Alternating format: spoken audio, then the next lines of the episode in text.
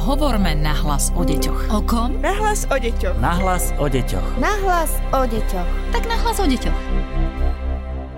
Vítajte v ďalšom z našich podcastov Nahlas o deťoch. Pozdravuje vás Darina Mikolášová a dnes sa budem rozprávať so psychologičkou doktorkou Alenou Kopániovou, PhD, ktorá je zástupkyňou riaditeľky Výskumného ústavu detskej psychológie a patopsychológie. Vítajte. Dobrý deň, ďakujem. My sme spolu nedávno hovorili o tom, ako byť dosť dobrým rodičom. To bola téma, ktorá mala veľa ohlasov. A dnes sa zameriame na tému, ako byť dobrým rodičom práve vtedy, keď sa členom našej rodiny stane závislosť alebo sa členom našej rodiny stane psychická choroba. Z každej strany, pani doktorka, počúvame o tom, že je veľmi náročná doba, že ju máme mnohý problém ústať. Stretávate sa vo svojej praxi často s tým, že psychika rodičov dostáva zabrať hlavne v poslednej dobe, že sa na vás obrácajú? Asi áno, je taký trend e, vlastne takého väčšieho ne, nestiažovania sa, ale také vlastne reflexie toho, že čo je už tá norma a čo je už niečo, že, že prežívame nejako veľmi negatívne a to negatívne sa podpisuje potom do našich prejavov správania. No a samozrejme tému, ktorú dneska chceme spolu otvoriť, sa nemusí týkať každej rodiny, ale takej širšej rodiny určite. V každej väčšej rodine sa nájde osoba, človek, ktorý má buď nejakú závislosť alebo psychickú poruchu, alebo teda nejaké obmedzenie, ktoré vplýva na jeho prejavy správania. A chcela by som, aby sme sa spolu pozreli na to, že, že vlastne aj takíto rodičia, ktorých proste tá choroba buď príde, odíde, alebo sa pomaly vlečie a len sa teda tak začína v tej rodine prejavovať. Aby sme sa spolu pozreli, aký to má dopad na fungovanie rodiny, na vzťah dieťaťa a vlastne aj, aj rodičom medzi sebou. Uh-huh. Tak poďme začať. E, ako byť dosť dobrým rodičom, keď nám rodičovstvo práve skomplikuje naša vlastná psychická choroba? V predchádzajúcom podcaste sme hovorili o základných interakciách dieťaťa so vzťahovou osobou len pre zopakovanie, na to, aby sme boli dosť dobrým rodičom. Vlastne sme to tak nejako zadefinovali v tom našom rozhovore, že sú také nejaké základné vzťahové elementy a vtedy je potrebná teda dostupnosť rodiča. To znamená, že keď sa dieťa hrá, tak sme prítomní, že teda dbáme o jej bezpečnosť, ale vieme, že to nestačí. Je dôležité aj to reagovanie na dieťa. To znamená, že ak sa nám chce pochváliť, že ho emocionálne odmeníme, zároveň upozorníme, ak ide nebezpečenstvo, to znamená prejavíme aj nejakú, nejakú formu obmedzenia a zároveň aj dieťa stimulujeme, to znamená, že aj posúvame tu jeho využitie toho daného podnetu tou výchovou a dospelou formou na nové objavovanie, na nové podnety pre to dieťa. No a tým dôležitým faktorom dosť dobrého rodiča je najmä emocionálna zaangažovanosť. Uh-huh. A toto musí byť veľmi ťažké v prípade, Presne že máme tak. psychickú poruchu alebo psychickú Presne chorobu. tak, keď sa vlastne chcem odpichnúť tejto téme a povedať, že keď do takéhoto nejakého nastavenia nášho, našej stratégie rodičovstva vstúpi závislosť alebo psychická choroba, tak je jasné, že, že nejaký tento základný vzťahový element bude ovplyvnený do našej miere je vlastne dôležité mať e, dobrú sebareflexiu a pozerať sa na to, ktorý z týchto elementov akoby najviac trpí. Dostupnosť rodiča zvyčajne teda býva ten najjednoduchší spôsob. To znamená, že ak má rodič depresiu alebo výrazné nejaké emocionálne reakcie, tak je stále prítomný. Dieťa je svetkom vlastne takéhoto obrazu rodiča a rodič mu je dostupný. Uh-huh. Fyzicky minimálne. Fyzicky minimálne. S tými závislostiami už je to komplikovanejšie. Rodič často vlastne práve tú svoju dostupnosť eliminuje a odvádza pozornosť práve tá závislosť, ale sú medzi nami rodičia, ktorí si 12 hodín plnia povinnosti od prípravy raňajky až po uloženie detí do postele a až potom nastupuje ten ich, ten ich rituál posilňovania závislosti, či už alkoholovej alebo liekovej a inej. To znamená, že oni sa tých 12 hodín snažia naozaj byť dostupní, e, reagovať na dieťa, emocionálne byť zaangažovaní. Čo však ale je asi najdôležitejším je tá emocionálne zaangažovanie. Tým, že takémuto rodičovi, ktorý vlastne trpí, má chorobu, vlastne v hlave ide scenár, ako pracovať so svojimi napríklad e, symptómami, ako zohnať alkohol, drogu alebo iné, iné lieky, ktoré potrebuje na potlačenie abstinenčných symptómov. Takže často nedochádza k takej aktuálnej a spontánnej angažovanosti voči dieťaťu, ako by si rodič predstavoval. Zároveň tým dochádza aj k nižšej stimulácii dieťaťa. To znamená, že obmedzíme to len na nejakú minimálnu možnú potrebu, starostlivosť, bezpečie a podobne. No a potom do toho môže vstupovať e, samozrejme aj výkyvy tejto choroby, ktoré môžu mať teda rôzne fázy, aj o tom si môžeme povedať ďalej. No ale člen rodiny, ktorý trpí nejakou chorobou alebo závislosťou psychickou, tak vlastne vytvára aj zároveň e, dynamiku rodinných vzťahov, teda vstupuje do tej dynamiky rodinných vzťahov.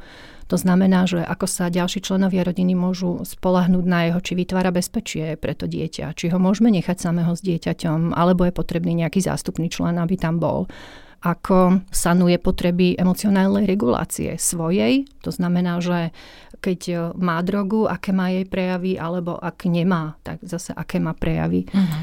Zároveň, ako sú členovia rodiny lojálni voči tomuto členovi. Chcú ho vypudiť z tej domácnosti, lebo, lebo je to náročný člen rodiny, o ktorého treba stále starať, sa nedodržiava pravidla a podobne, alebo naopak sú zhovievaví a stávajú sa spolu závislými. Nedá mi neupýtať sa v tejto súvislosti, že čo prežíva dieťa, keď vidí v takejto psychickej nepohode alebo v závislosti svoj svojho rodiča?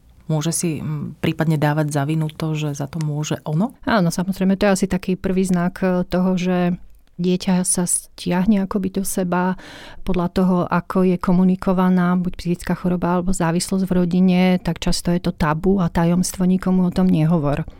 A už udržať tajomstvo, niečo, čo niekomu nehovorí na dieťa, stojí veľmi veľa energie. Uh-huh. To znamená, že v prvom rade nie je sanovaná potreba ochrany dieťaťa. Nemôže sa spolahnúť 100% na toho rodiča. On už podľa istých znakov, my to hovoríme, že je v takej emocionálnej pohotovosti, že kým rodič ešte je v tej zvislej polohe, že vidia, že funguje, ide do kuchyne a tak ďalej, ale ako náhle už si lahne na gauč, uh, už je zaspáva, tak vlastne vedia, že v vtedy je už to obdobie, kedy už je tej jeho ochrany menej, čo vyvoláva veľ, väčšie veľké pocity neistot, e, neistota stiahovania na to, že vlastne on za to môže. Že zrazu dieťa má pocit, že musí byť tým silnejším práve ono a nie tým silnejším práve rodič? Áno, presne tak. To sú potom aj ďalšie znaky dopadov, akoby dlhodobejších dopadov, keď závislosť prevažuje nad tým dosť dobrým rodičovstvom v rodine, že vlastne dieťa si hľadá také obranné mechanizmy, ako vôbec funkčne fungovať a keď v rodine nie je dostatočná sieť ďalších členov, starých rodičov, mm, súrodencom rodičov alebo bratrancov a podobne, takéto osoby, ktoré si akoby rozdelia medzi sebou tie jednotlivé úlohy vzťahovej osoby. To znamená, že napríklad stará mama sanuje bezpečnosť, fyzickú ochranu, ale aj emocionálne upokojenie. Bratranec bere deti e, treba z popoludní na von na ihrisko, kedy deti umožňujú byť spontánnym dieťaťom bez toho, že by sa staral čo ten jeho rodič robí a podobne. Ak sa to nedeje, čo často v tých slovenských rodinách je, lebo stále to tajomstvo, nikomu nehovorme a podobne, tak to má negatívne dopady. V tomto prípade hovoríme, že o takom syndrome parentifikácie a jednou z nich je napríklad, e, že dieťa je starostlivé, že prebere tú rolu a vlastne ono sa o to postará, keď mama spí, lebo vlastne vtedy nie, nemusí byť hlučná, nemusí byť agresívna a podobne, ale dieťa preberá rolu jedného z týchto rodičov v, neviem, v príprave jedla, starostlivosti o súrodencov a dochádza k predčasnej vyspelej roli vlastne uh-huh. takéhoto dieťaťa. Dieťa môže byť perfekcionistické, to znamená, aby necítilo pocity viny, že ono za to môže, že mama kričí preňho, lebo ono niečo neurobilo, nie preto, že napríklad nemá alkohol alebo inú drogu, eh, tak sa snaží nadpriemerne podávať výkony až nerealistické, ktoré proste ho, ho môžu vyčerpávať.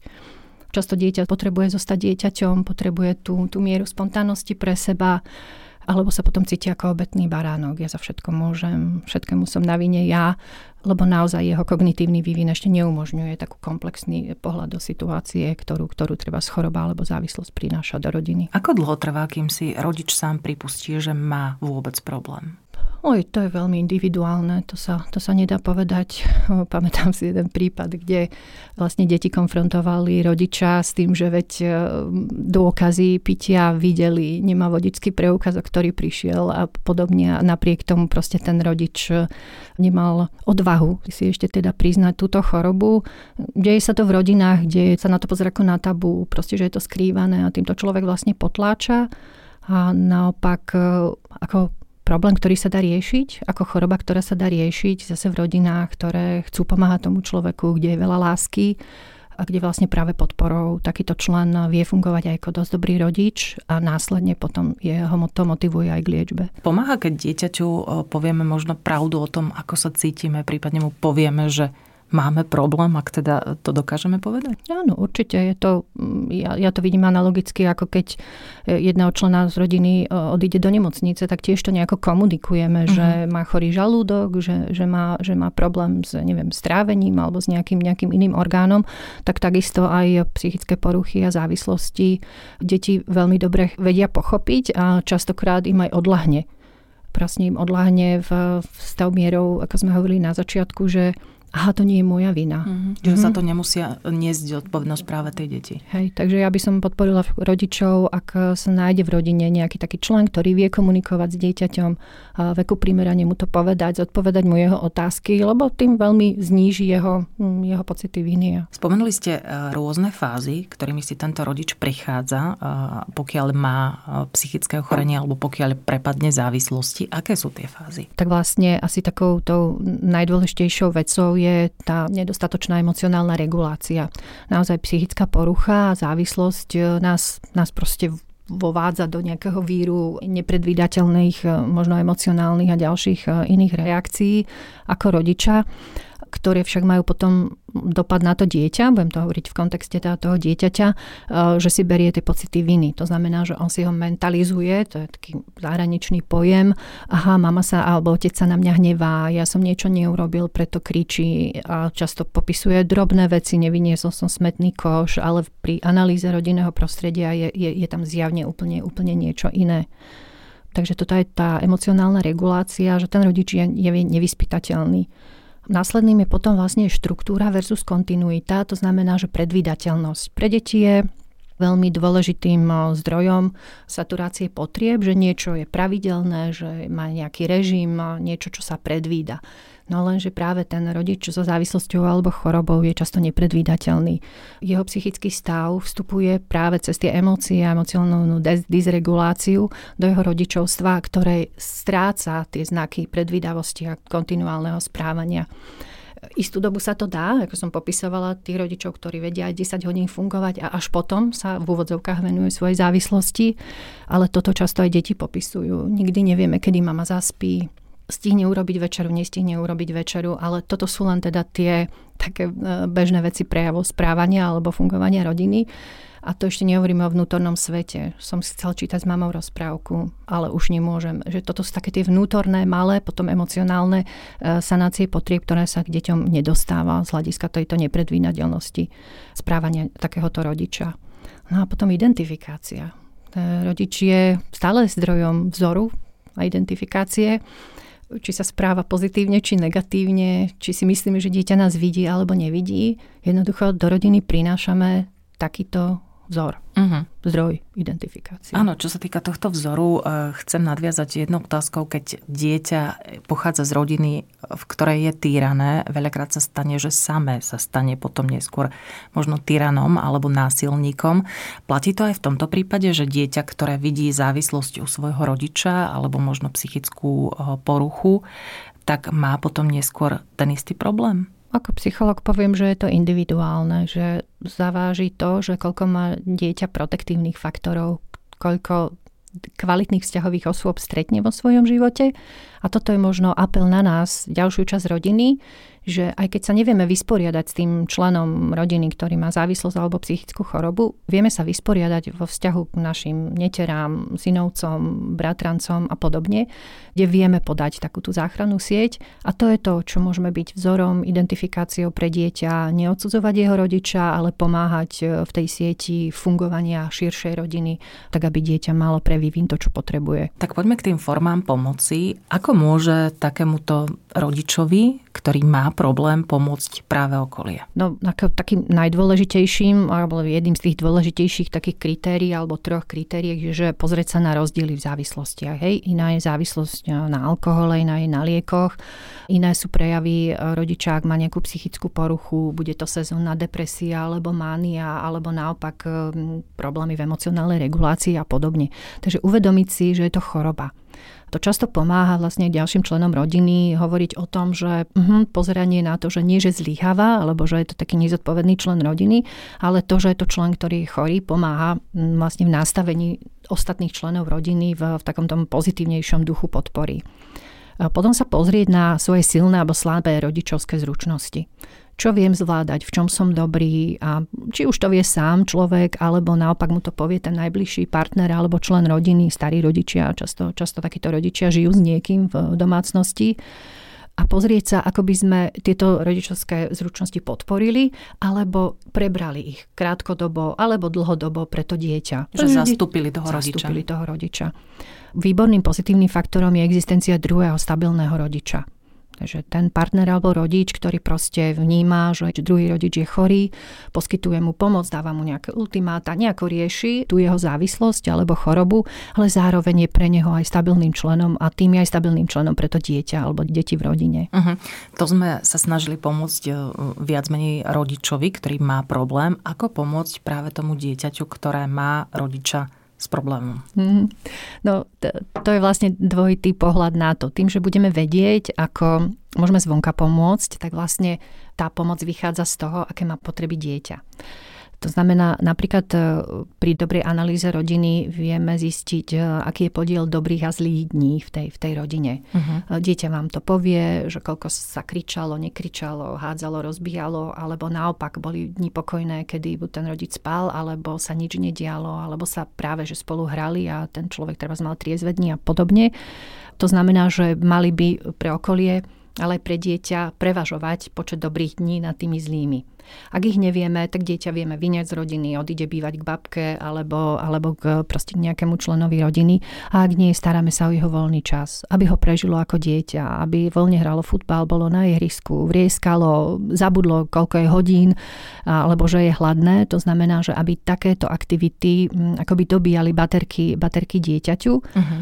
Na, na to sú rôzne inštitúcie, centra voľného času, kde proste to dieťa môže zostať treba aj dlhšie po hodine, rôzne nízkopráhové organizácie, ktoré poskytujú zmysluplné trávenie času, najmä nejakou vzťahovou osobou a podobne, ktorá nie je založená na tom, že musí tam chodiť a pravidelnosti, ale proste toto je niečo, čo, čo dieťaťu môžeme sanovať. No, potom samozrejme negatívne na dieťa vplýva, potom sa aj z tohto hľadiska, to je dĺžka závislosti. Ona sa samozrejme skáže závislosť sa vyvíja ako proste plíživo a, a naozaj dlhodobo a, a sa ten problém len vstupňuje častokrát a dieťa nikdy nevie, čo je to tá norma toho rodiča, že, že kedy to už, už je v jeho prežívaní zlé a preto treba pristupovať individuálne. No a potom, koľko zmien dieťa zažíva. Hej, že, že snažiť sa, aby tých zmien bolo čo najmenej, alebo teda, aby boli odkomunikované, aby boli systémové, proste nejako založené na tom jeho prežívaní, že, že to pre neho bude dobré a podobne. Neviem, či som stále zodpovedala na tú otázku a ešte mi, ešte mi vstupuje do toho, že dobré, ak dieťa má súrodencov alebo bratrancov alebo sesternice, to mm-hmm. znamená vekovo rovnaký kolektív detí, kde opäť môže opäť svoje potreby detským spôsobom vyventilovať. vyventilovať a znovu sa nabiť, kým sa vráti do toho, treba z toho prostredia, ktoré nemusí byť na, na toľko podnetné pre neho. No a jeho vlastná reziliencia. To je, to je často vlastne aj odpovedou na to, prečo deti z rodín alkoholikov treba s, vedia regulovať svoj, svoj vzťah k alkoholu, alebo naopak e, si to zoberú ako za identifikačný vzor a vlastne podľahnú tej reziliencii. Uh-huh. Keď sa v takejto rodine objaví násilie, lebo častokrát to ide ruka v ruke so závislosťou, čo môžeme robiť ako okolie, keď spozorujeme, že dieťa má závislého rodiča, ktorý je ešte možno aj násilníckým. Áno, toto je, nepoviem, že jedna z častých kombinácií, ale aj odborníci, ktorí pristupujeme vlastne k, k takýmto rodinám, sa sám mieša práve tento syndrom, teda to správanie aj s, s násilím. Ako prvoradé je vlastne ochraniť dieťa. To znamená, že zabezpečiť, aby bolo vystavené násiliu čo najmenej pracovať teda s touto časťou rodinného prostredia. Ak je to nevyhnutné na krátky čas e, dieťa vyňať z rodiny alebo dať ho inému členovi rodiny, tak aby bola zabezpečená jeho bezpečnosť. Takže to by malo byť také prvé No a potom vlastne práca rodičov za závislosťou je náročná. Ich je veľmi ťažké motivovať k diskusii o závislosti, ale práve jednou z takých dobrých tém, na ktoré môžu a chcú počúvať, je diskusia o ich rodičovstve. To znamená, že v minulosti prevládal taký prístup, že najskôr prestante piť, potom sa môžeme rozprávať o vašich deťoch a podobne, ale vlastne to bol len uzavretý kruh e, ich nesplnených očakávaní alebo aj, aj takých tých nastavení a sile vôle, že niečo zmeniť. Čo všetko musím zmeniť, aby som bol bližšie k deťom a podobne. Takže vlastne sa to posúva v tom meraní alebo v tom pohľade na týchto rodičov a myslíme si, že prvoradé u rodičov nie je napraviť len závislosť a že dosť dobrí rodičia sú aj bez závislosti, ale posúvať e, tie malé zmeny aj, aj počas e, motivácie k zmene so závislosťou práve na tom postavení, ale veď vy ste dosť dobrý rodič. Pamätáte sa na ihrisku, keď ste boli, koľko ste strávili a nechať e, rodiča rozprávať, či bol 2-3 hodiny, aký mal z toho pocit a podobne ale nedá sa to ľahko. Samozrejme, že to nie je ľahko. My odborníci musíme byť pripravení na množstvo zlyhaní a relapsov, aj keď e, nám to môže strhať srdce, lebo dieťa rastie len teraz, tu a teraz ale máme za to, že rozprávať sa s rodičom o jeho rodičovstve je forma približovania sa k nemu. To znamená, že je to pozitívny impuls, ktorý by sme mali využiť. Uh-huh. Častokrát tú závislosť nevidieť. Aké sú varovné signály? Pričom máme spozornieť? Varovné signály, zase ako psycholog odpoviem, že sú, že sú veľmi e, rozdielne a sú veľmi individuálne. Ako som už povedala, väčšina rodín e, toto považuje za tabu, to znamená, že dieťa o tom nemá hovoriť. No a každé dieťa sa s tom vysporiadáva rôzne formou symbolov, že, že bude kresliť rodinu pri nejakej oslave. Keď nakreslí rodinu, tak nakreslí aj symbol flašky, ale to je také veľmi zjavné. Zvyčajne to veľmi málo vidíme. Vlastne v tej e, plejáde individuálnosti detí v triede pani učiteľka alebo vychovávateľka nemá šancu akoby to postrehnúť na dieťati. Áno, môže byť tam zmena správania výraznejšia, najmä potreba zlých dňoch, e, keď rodič e, prišiel v noci a dieťa sa nevyspalo, tak si všímať, že prečo je dieťa nevyspaté a tak nejako opatrne potom pátrať. No ale často si všímame, kto pre dieťa príde na tom prvom stupni alebo v predškolskom zariadení. Ešte ten rodič musí prísť do školy alebo do škôlky. Všímame si, ktorý z rodičov chodí, pýtame sa na tých ďalších členov rodiny, konzultujeme treba z to, že dieťa malo kruhy pod očami, bolo nevyspinkané, museli sme ho nechať oddychovať, že či sa niečo nedialo a podobne. Nechať si to vysvetliť e, rodinou. No a už potom uvidíme, ak sa rodič, členovia rodiny začnú vytáčať alebo dávajú také neurčité odpovede, tak môžeme chápať, že tu je stopka, že už ďalej o tom nechcú s nami hovoriť. Preto stále ako ale ponúkať im, že je možnosť o, niečom, čo ich rodinu trápi hovoriť a, otvárať sa aj v komunikácii, aby cítili, že môžu o tom hovoriť aj napríklad v škole so, so psychológom alebo sociálnym pedagógom. A aby sme to teda uzavreli pozitívne, je z toho cesta von pre nás rodičov, ktorým možno máme závislosť alebo máme psychickú chorobu? Áno, samozrejme, vlastne posolstvom, ktoré by som chcela povedať, že je pre nás dôležité pozerať sa na dospelých aj so závislostiami a psychickou poruchou, na rolu, ktorú majú. Sú možno skvelí vedúci zamestnanci, sú možno skvelí pracovníci a zamestnanci inštitúcií, ktorí si plnia výborné svoje podmienky a na tom stavať, e, prečo by mali sa motivovať e, s boji so, svojou chorobou alebo závislosťou. No a to, čo je, keď sú rodičia, keď sú tety, keď sú mami, keď sú otcovia, e, je veľmi silná rola a hodnota, ktorú aj e, ľudia emocionálne silno prežívajú a na tom postaviť ich, že veď za akýchkoľvek okolností môžeme byť dosť dobrý rodič a to sme vlastne chceli dneska o tom aj hovoriť. Ďakujeme teda za vaše slova, aj za návštevu štúdiu, aj za dnešný podcast. Našim hostom bola doktorka Alena Kopániová, PhD, psychologička, zástupkynia riaditeľky výskumného ústavu detskej psychológie a patopsy psychológie. Všetko dobré. Ďakujem za pozvanie. Podcast Nahlas o deťoch realizujeme v rámci národného projektu štandardizáciou systému poradenstva a prevencie k inklúzii a úspešnosti na trhu práce. Projekt sa realizuje vďaka podpore z Európskeho sociálneho fondu a Európskeho fondu regionálneho rozvoja v rámci operačného programu Ľudské zdroje. Hovorme nahlas o deťoch. O kom? Nahlas o deťoch. Nahlas o deťoch. Nahlas o deťoch. Tak nahlas o deťoch.